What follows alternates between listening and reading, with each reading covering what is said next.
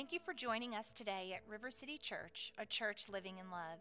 If you have a prayer need, would like to speak to a pastor, or have questions about today's message, please email us at info at rivercitysmyrna.com. For more information or to give to the ministries of River City Church, please visit our website at rivercitysmyrna.com. We hope you are encouraged by today's message.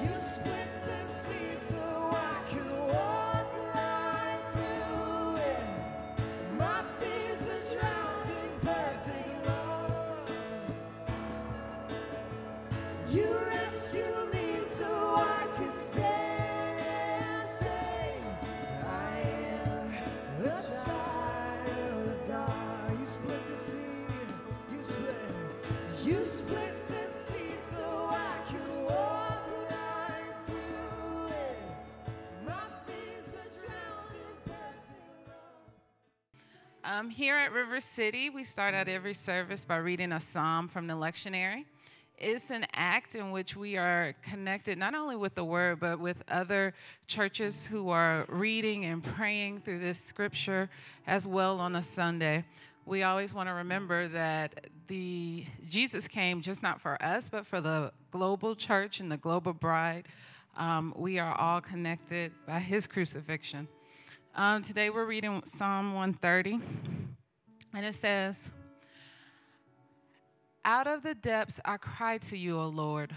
O Lord, hear my voice. Let your ears be attentive to the voice of my pleas for mercy. If you, O Lord, should mark iniquities, O Lord, who could stand? But with you there is forgiveness, that you may be feared. I wait for you, Lord. My soul waits, and in his word I hope. My soul waits for the Lord more than the watchman for the morning, more than the watchman for the morning. O Israel, hope in the Lord, for the Lord there is steadfast love, and with him in plentiful redemption, and he will redeem Israel from all his iniquities. May we bow our heads in prayer. Father God, we just thank you for this Sunday in which we can gather and worship you, that we can connect with each other, that may we understand that we are just one seat at the table, that your table stretches from North America to South America, from China to Asia, from Africa, Father God. You are everywhere. You are in every nook and cranny. You are in every natural wonder. You are in hearts. You are in houses. You are in the woods, Father God. Thank you, God, that you are just perfect and holy and that we are able to find mercy with you, God. May our hearts that may not, that may be holding on to something, give that to you today, Father God.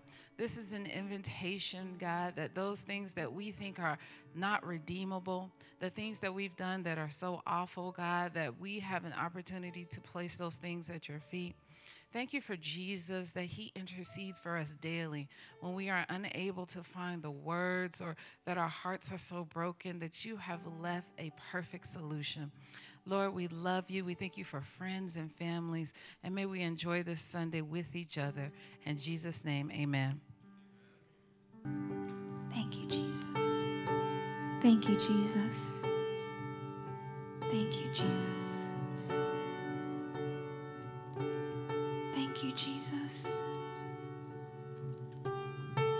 God, for the blood of the Lamb that sets us free, that washes us clean, that makes us pure and righteous and holy in your sight. That allows us a relationship with you, to trust you, to see you, intimacy with you, being able to love you freely. Thank you, God. Jesus, we don't forget what you've done for us. Don't past it. We remember. God, we remember you. We remember who you are, that picture of grace, of love, of such deep love, flowing deep and wide. Just a pool, a fountain of love. So, God, we love you. We love you back. we love you back. Wish there was a better way to show you how much we love you, even than just praise and worship.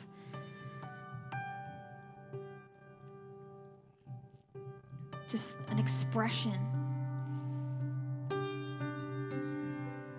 And we know that, God, as we walk with you, that expression can also be shown in our love for others, God. That they would know you, that they would know this love, that they would know this Jesus. Not what the world says that Christians are, but the Bible and what our testimonies say that Jesus is. So we trust you for who you are, God. We trust your ways. We just say today that your plans are higher than ours. We want to dedicate newly every single morning our days to you because you're worthy and your ways are better than ours. So, God, we trust you today and let this just set a precedence for the rest of our week to wake up every day with you and worship with you. To just imagine a life where all of our days start like this, just in your presence, and they go from there. There's just no wrong direction we can take in your presence. And we trust you. So, God, just be with the rest of this service and just bless everyone that comes upon this stage. God, we love you. Let your spirit move. In Jesus' name, amen. All right, so my goal today is to not preach incredibly long because I feel like we're supposed to end the service with some solitude and some, it's going to be hard to explain, but a space to breathe out. Um, this passage that I'm going to read you today is so preached. It's usually preached at Easter. I'm probably going to get a call from someone that I didn't preach this on Easter. Um, because we're in Mark, we just preach what comes up, right? And so far, we've gotten through 15 chapters almost. And we've seen that Mark's idea is to show the identity of Jesus more clearly. And for us, the reason we chose this book was because we felt like as a community, we needed to focus in on Jesus and let the word speak for itself, let the spirit and community confirm those things. So we've been looking at the life of Jesus for over a year now, I think. 50 something times we've preached this, all the way through the book. There's only a couple left. And Mark is trying to paint a picture of the identity of Jesus. You see that in chapter 1, verse 1. This is the story of the Son of God, right? And he tries to paint that picture. And all kinds of people throughout these, this book has responded to Jesus differently. And I think it's neat how many of you have had different chapters that have really stepped in and done something for you. There's been something that's been illuminated.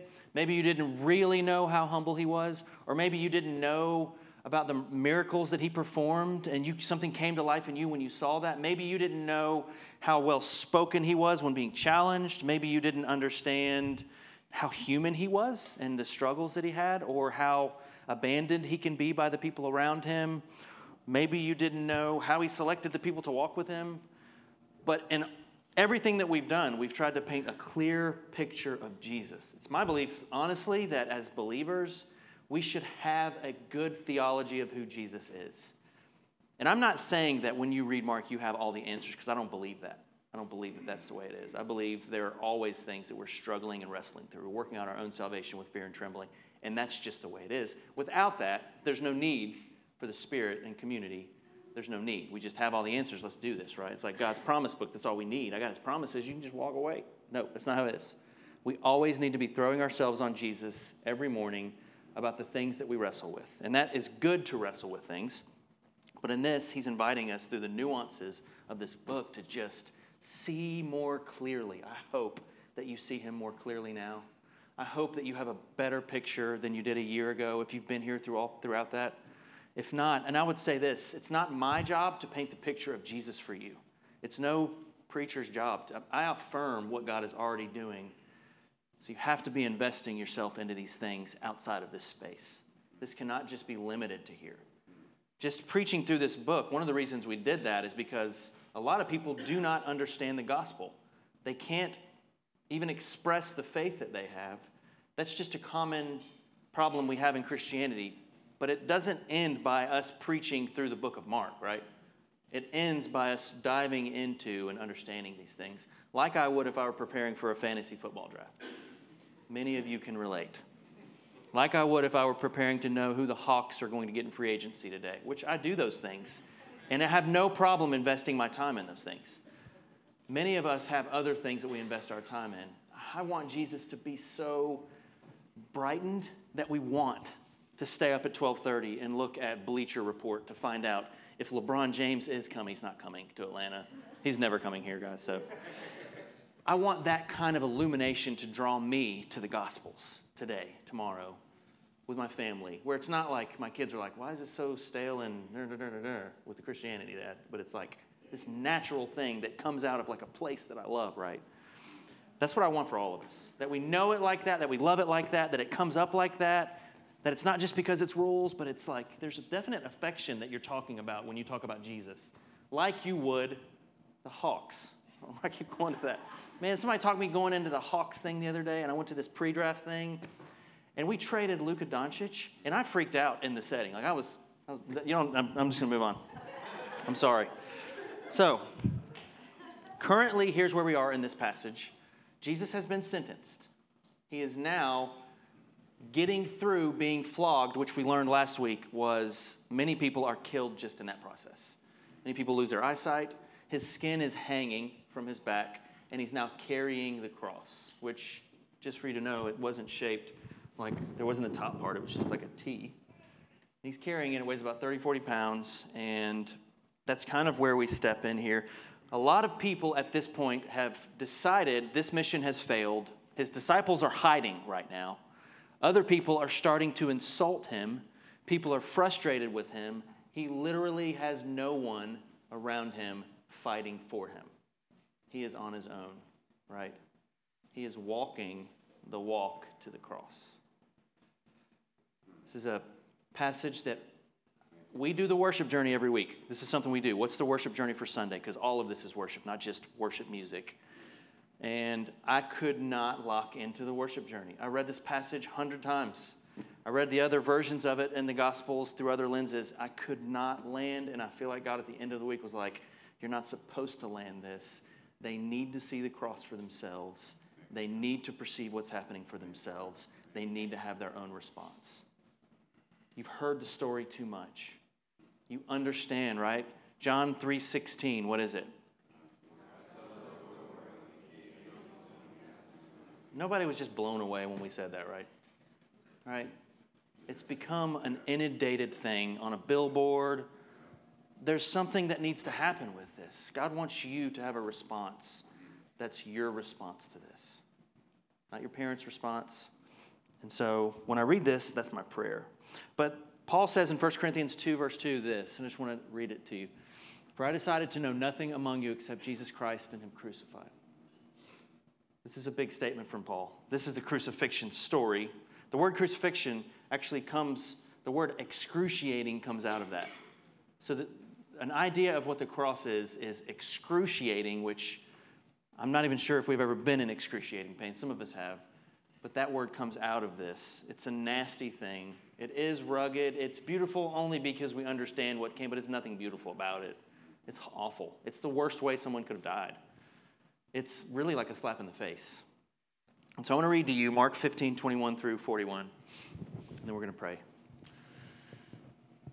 I just ask that you would see this like new. Help yourself to read it like you're just reading it for the first time.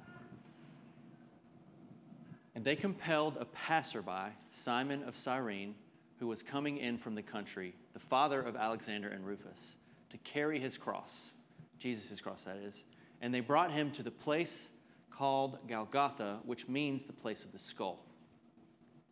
And they offered him wine mixed with myrrh, but he did not take it. And they crucified him and divided his garments among them, casting lots for them. They decided what each should take, and it was the third hour when they crucified him. And the inscription of the charge against him read, The King of the Jews. and with him they crucified two robbers, one on his right and one on his left. And those who passed by derided him, wagging their heads and saying, Aha, you who would destroy the temple and rebuild it in three days, save yourself and come down from the cross. Just as they're walking by, right? He's in a very public place. People are on their way to the Passover. It's just a very, people are seeing this a lot. So also the chief priests with the scribes mocked him to one another, saying, He saved others, he cannot save himself. Let the Christ, the King of Israel, come down now from the cross, that we may see and believe. Those who were crucified with him also reviled him. And when the sixth hour had come, there was darkness over the whole land until the ninth hour. That's three hours of darkness for those of you that aren't mathematicians. In the ninth hour, Jesus cried with a loud voice, Eloi, Eloi, lema sabachthani, which means, My God, my God, why have you forsaken me? And some of the bystanders, hearing it, said, Behold, he is calling Elijah. And someone ran and filled a sponge with sour wine. In another gospel, he actually mentions that he's thirsty. So there's a little story here. Fills it with sour wine, put it on a reed, and gave it to him to drink, saying, Wait, let's see if whether Elijah will come take him down. This could have extended his life a little bit. Continuing on. Is that all we got? I didn't read this part yet, guys. Gosh. and Jesus uttered a loud cry and breathed his last. And the curtain of the temple was torn in two from top to bottom. And when the centurion who stood facing him saw that in this way he breathed his last, he said, Truly, this man is the Son of God.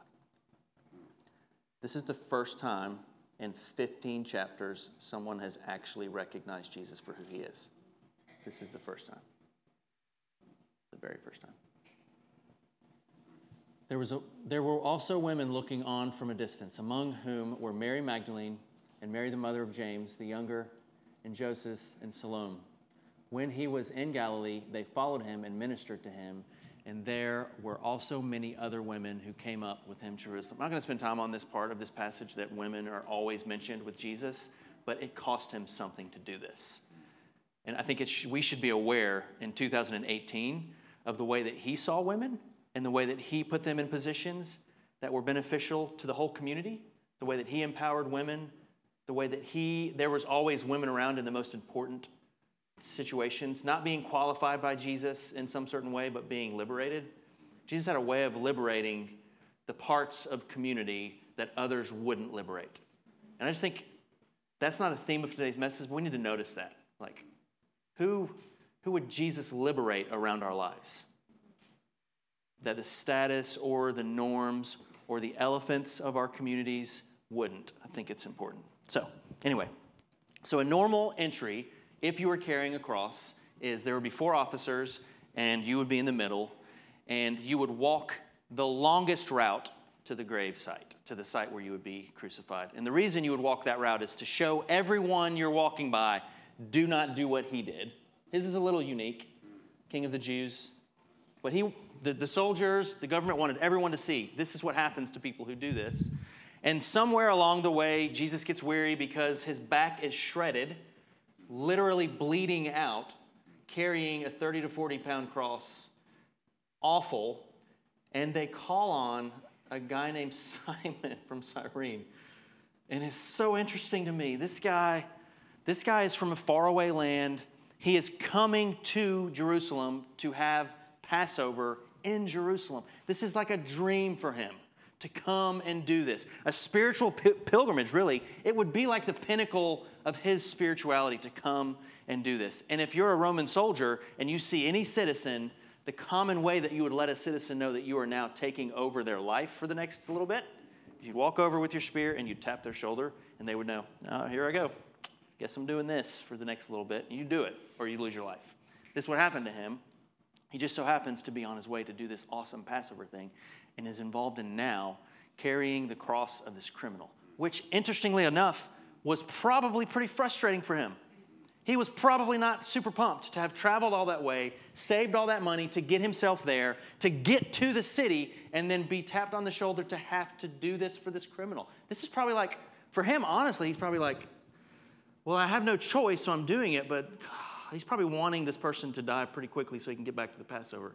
But what he doesn't know is he is now, for the first time, walking with God. Now, for the first time in his, in his life, he is actually in the closest proximity of God that he will ever be.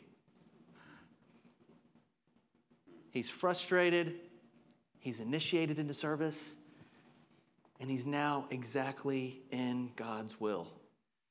This to me, this person to me became, after reading this passage so many times, the most interesting person here. I love how we have these ideas as Christians, even. This is the way that I have to do this. This is the way that I even have to worship. This is my construct of what it looks like. And how the moments that mean the most, usually in our lives, are the moments that we are interrupted. Are we interruptible by Jesus?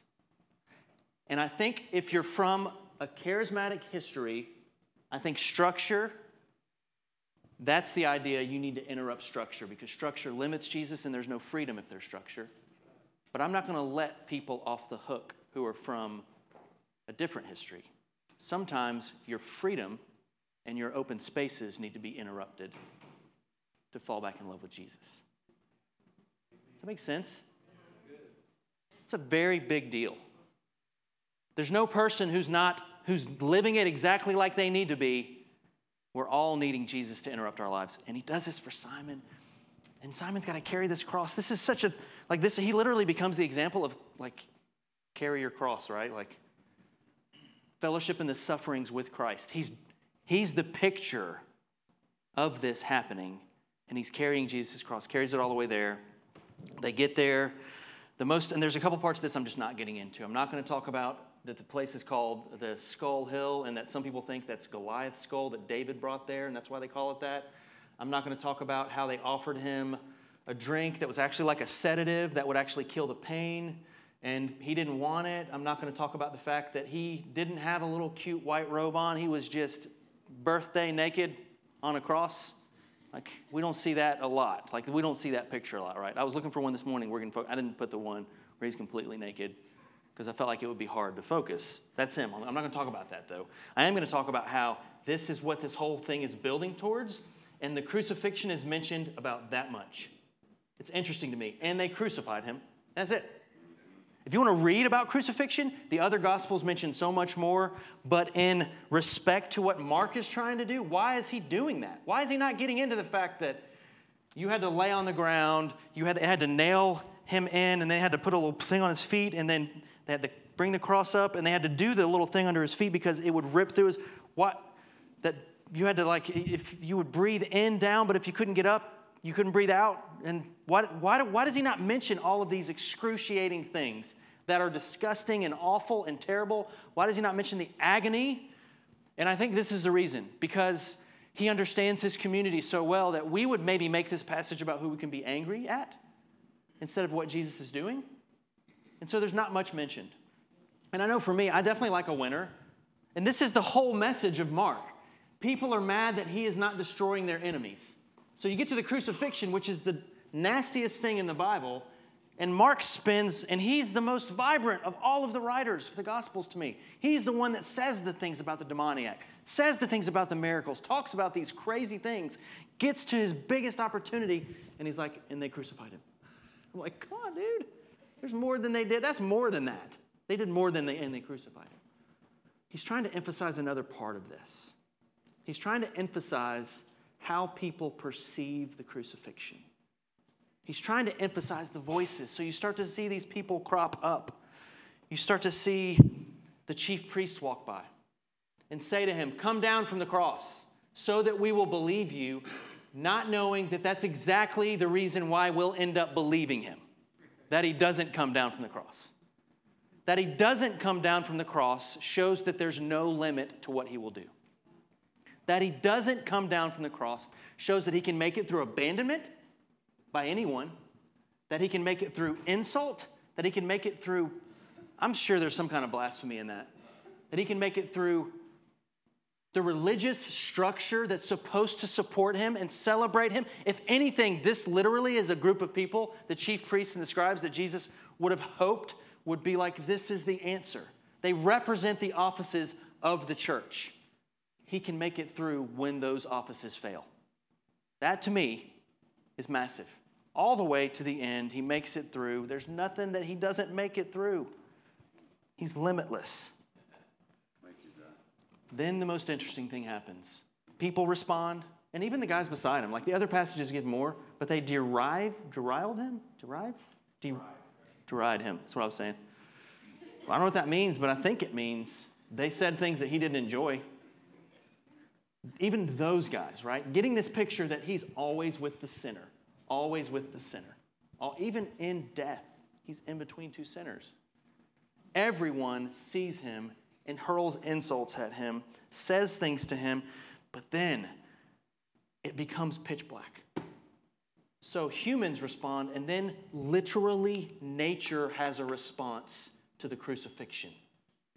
It goes black for three hours. Do not run through this part. If it went black right now outside for three hours, you guys would be going nuts. Bread would be gone from Publix. There'd be no milk anywhere. We would have rooms full of milk and bread. It went black out. There's no explanation. Even in Luke 23, it says this about it. While the sun's light failed, the sun's light does not fail. Nature is affected by this. Humans are affected wrongly. Nature's like, humans ain't getting it. We're going dark, guys. Zero, dark, 30 for nature. We're going dark. And not like last year when we all set up for the dark day and it was like, wait a second, that was it? Who was a little bit disappointed by that? This guy was. Yeah. This was not like that. The interesting thing was they still hurled insults in the dark. Can you imagine that happening and still are insulting Jesus? Uh, if I was Jesus, I'd be like, and he was under such agonizing pain, he couldn't have done this. But he's like, Are you noticing how dark it is right now? In the middle of the day.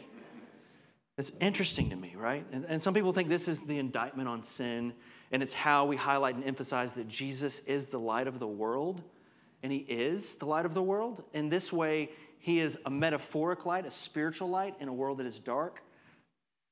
I think it's nature having an actual response to the massive moment of what this is. So, all of these things are responding in different ways.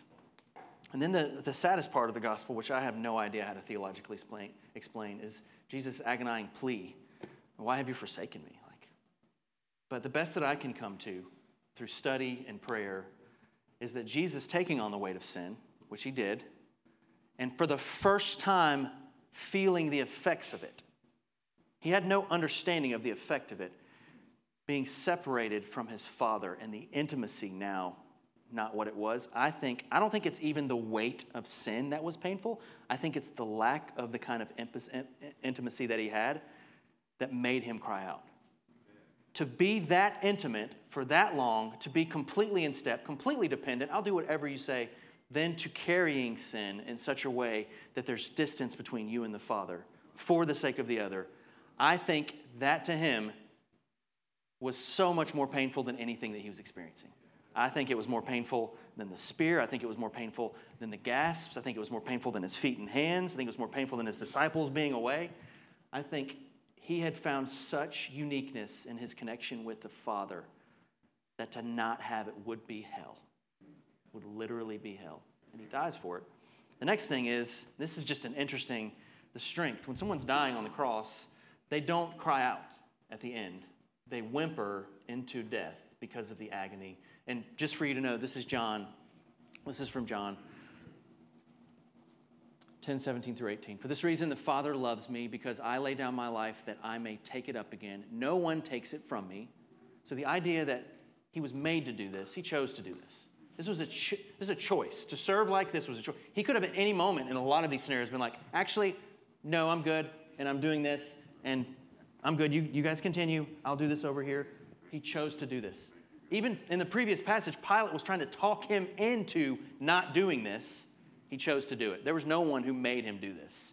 So his strength is shown through this. And I, had, I listened to a message this week about this, and somebody wanted to really emphasize no, he's, you know, like real men love Jesus. Jesus is the most powerful And he is, he is that. But he shows his power differently, right? Like to Jesus, strength is associating with those who are more lowly. It's not, I am really this, but I'll do that for a little bit. It's, it's him saying, no, this is strength. For me to put myself in this spot, to wash your feet, this is actual strength. So the idea that no, like we're just gonna pull up our bootstraps and we're gonna work our way through it, and my daddy taught me this, and no, it's this is why I came. I came to die, to spill my life for you. And it's not going to look pretty, and no one's going to understand it. No one's going to be clapping for me. They're all going to run for me. I came to do that. I came to put myself in the littlest of the little spots to serve because it had to be that way. This is strength to Jesus. So when he gasped, when he says this, his last breath, it's astounding. No one should have strength here. And he says it, but he he gave his life for us. Right? Like that was and then these last two things to me, soldier is the one that makes me want to. I love Simon, and I, to me, this passage is about Simon and this soldier responding. This soldier has killed people. This soldier understands battle and war. He was the captain of this battalion, which we've already learned is at least 600 guys. He is a man's man in a Roman culture. I'm not sure if you've watched any of the shows from that time period. They're not real, it's not actual footage but it depicts how they were, and it's not lovely. It's not, he is one of those who has traveled with Jesus through all of these things. And he's now seeing Jesus on the cross, and he's having a legitimate response. This is different. He knows power. That's a, he knows abusive power. He knows how to make someone submit. He knows how to. He's got a whole group of guys with him that will do whatever he wants. And he looks at the cross, having known that kind of power, and says, Truly, this is the Son of God. This is what Jesus has been waiting for for 15 chapters here, for 20 something chapters there, for 30 chapters there. For the whole three year period, he's been locking in for someone to finally see his real identity. Mark 1 1. He says it in the beginning of this book, the beginning of the gospel of Jesus Christ, the Son of God, and the statement the centurion made truly, this is the Son of God. It takes this much time for one person. His disciples aren't even there. One person recognizes in the way that he has power, in the way that he loves selflessly, in the way that he gives everything for the other, this must be the Son of God. This isn't. The other guys are saying, Come down, because that's how you prove that you're a king, because a king would never allow himself to be taken, right? A king would never be on a cross. If you were really a king, you would come down right now. They didn't even have a framework. He had to rewrite the frameworks. This kingship is different. This kingship beats death. Our best weapon in war. I'll kill you. Okay, you can kill me, but I'm just going to come back to life. This I'm not. This is Jesus. I'm just going to come back to life. And it's interesting that over in another passage, Matthew 27, 51 through 54, goes just like gospel's gone wild. Like it is. This is just. And behold, the curtain of the temple was torn in two from top to bottom, and the earth shook. So nature responding again, earthquake, darkness and earthquake. My son Noah is done. Like, he will never be the same. Like, he hears a whisper in the wind. He's like, um, Daddy, there's a, there's a hurricane coming. Buddy, there's no hurricanes unless it's on the ocean. Are we close to the ocean? No. If he saw this, there's now a, an earthquake and the earth shook it, but not this is the best part. And the tombs also were opened, and many bodies of the saints had who had fallen asleep were raised. And coming out of the tombs after his resurrection, they went into the holy city and appeared to many. When the centurion and those who were there with him, keeping watch over Jesus, saw the earthquake and what took place, they were filled with awe. Can you imagine? Okay, first of all, it's dark there's an earthquake, and then your grandmother and great grandmother show up. and you're like, Bubber was mine, and Nanny, because I'm from the country, right? Bubber and Nanny and Pawpaw start coming out. Is something's different. I'm taking notice, right? People are still insulting Jesus. And I say that to highlight how completely moronic it is, but how we do the same thing.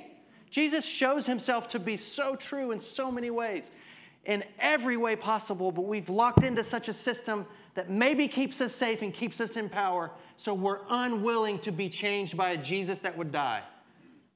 Don't be the same. We are the same. I, I sit mostly in the seat of the people who will deride Jesus. That is mostly where I'm at. I do not like to be interrupted. I do not want to be interrupted. And almost all of the most bestest things in my life have come in interruption with Jesus. Whether it's in somebody at a gas station, when I've decided to put down even studying the word to preach for my kids, when I've decided to go outside, when I decided to walk and just take in nature, when something happens that I did not want to happen, for me specifically, and Tom and some other people, an injury, my back went out three months ago, that to me is like, I'm ready to curse. Like, that's what that is to me. I'm like, You're, this is impeding what God could do through me, all the while not knowing God's doing some of the best work He's ever done. And that's what it is to me about Simon that is mind boggling. This guy is on his way to do his worship duty and finds Jesus for the first time. And his story doesn't even end there. Can you pull up the passages for me? It mentions when I read Mark, he had some sons, right? We just skipped through that, right? So this guy, we hear in Romans 16, greet Rufus, Simon's son, chosen in the Lord, also his mother, who has been a mother to me as well. This is the impact of this. This Simon, unexpectedly brought in to carry the cross of Jesus, now has a son who is dearly loved by Jesus and Paul. So something shifted his whole life when he saw Jesus and slowed his rhythm enough to be interrupted by this Jesus that it impacted even what we receive. Now, the Roman centurion, I don't know exactly what happened. There are some stories that I read that I'm not sure if they're true, so I'm not going to be a heretic today. But he is changed. He is changed by this. One of the stories mentions that he definitely receives Christ. He becomes someone who begins to share the gospel, travel all over. People who are willing to be interrupted by who Jesus really is will inherit all of the kingdom of God. And so for us today, James, could you come up? Can you pull up Hebrews 4:16? The part I, there's so many aspects of this passage I could preach. We could take this passage and spend the next 50 weeks in it. But the part about the, the veil being torn, it's no small thing. That's a series in its own. But it was about 82 feet high. It was torn from top to bottom. It had the width of a hand. So, and we mentioned in staff, it was torn from top to bottom to show that no man was up there. There's no 82 foot tall guy. I've never seen anybody that tall. And it's torn that, and that represents this place where only priests could go even once a year for the people. Now there's access, right? So in this passage, let us then, with confidence, draw near to the throne of grace, which is that throne, that we may receive mercy and find grace to help in time of need. So here's my kind of prayers for you as before we let James do what he's about to do. Be interruptible. Be interruptible. Be interruptible by the Jesus that dies for others. Be interruptible by a king who will be seen wrongly to be received rightly later. Be interruptible when you're in power. Be interruptible as a boss. Be interruptible as someone who is logistically strong. Be interruptible with a schedule.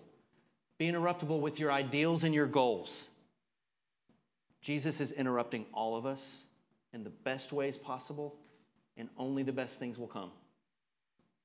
No one knew that while he had to carry his cross, carry the cross of a sinner, and not go have Passover, which he'd looked forward to for years, he was actually a part of history's most significant thing. If you're being interrupted right now with something that you have no control over, I want to say that I'm praying for you, and I am. But please begin to see it through the eyes of Jesus. Please begin to see that He is real in your interruption, in your sickness, in your anger, in your lack of being able to accomplish what you thought. Please be able to see that He is there with you. And know that if it's Him, it's going to be the best thing that could ever happen. Number two, sight like the centurion. And this is one of those things I can't just pray, go be the centurion, but you can pray a prayer God, let me see you clearly. Let me see you clearly. and approach the throne of grace boldly. That is an action step for you. Why would you approach grace? Grace is the idea of not receiving what you deserve. Approach it boldly. Don't question it. Don't be like, nah, that's probably for them, but, but I abandoned Jesus. Nah, it's probably for them, but I would drink that opiate thing that he turned away, because that's really what it was. He, he's to the end for you. Grace is for the things that you don't deserve. To receive mercy, which is the added. It's not even not getting what you don't deserve, it's getting, it's getting what you don't deserve then. It's, it's beautiful. The way I want to end this, and prayer teams are going to come up um, now, if you don't mind. And I'm going to have you guys focus in for the next few moments on this image. James is going to play some music for us, and we're going to create a space for the Father to speak to you. Does that make sense? So if you want to stand, if you want to go to the back, if you want to get comfortable, this atmosphere, maybe you guys can sit during this until people come up. That'd be great. Um, you can sit right here if you want. This is a space, Father, that we want to give to you. As I prayed through this week, the number one thing I heard was you want to speak to your children through these things, that we would have our response to you. That's a genuine response. In your name we pray.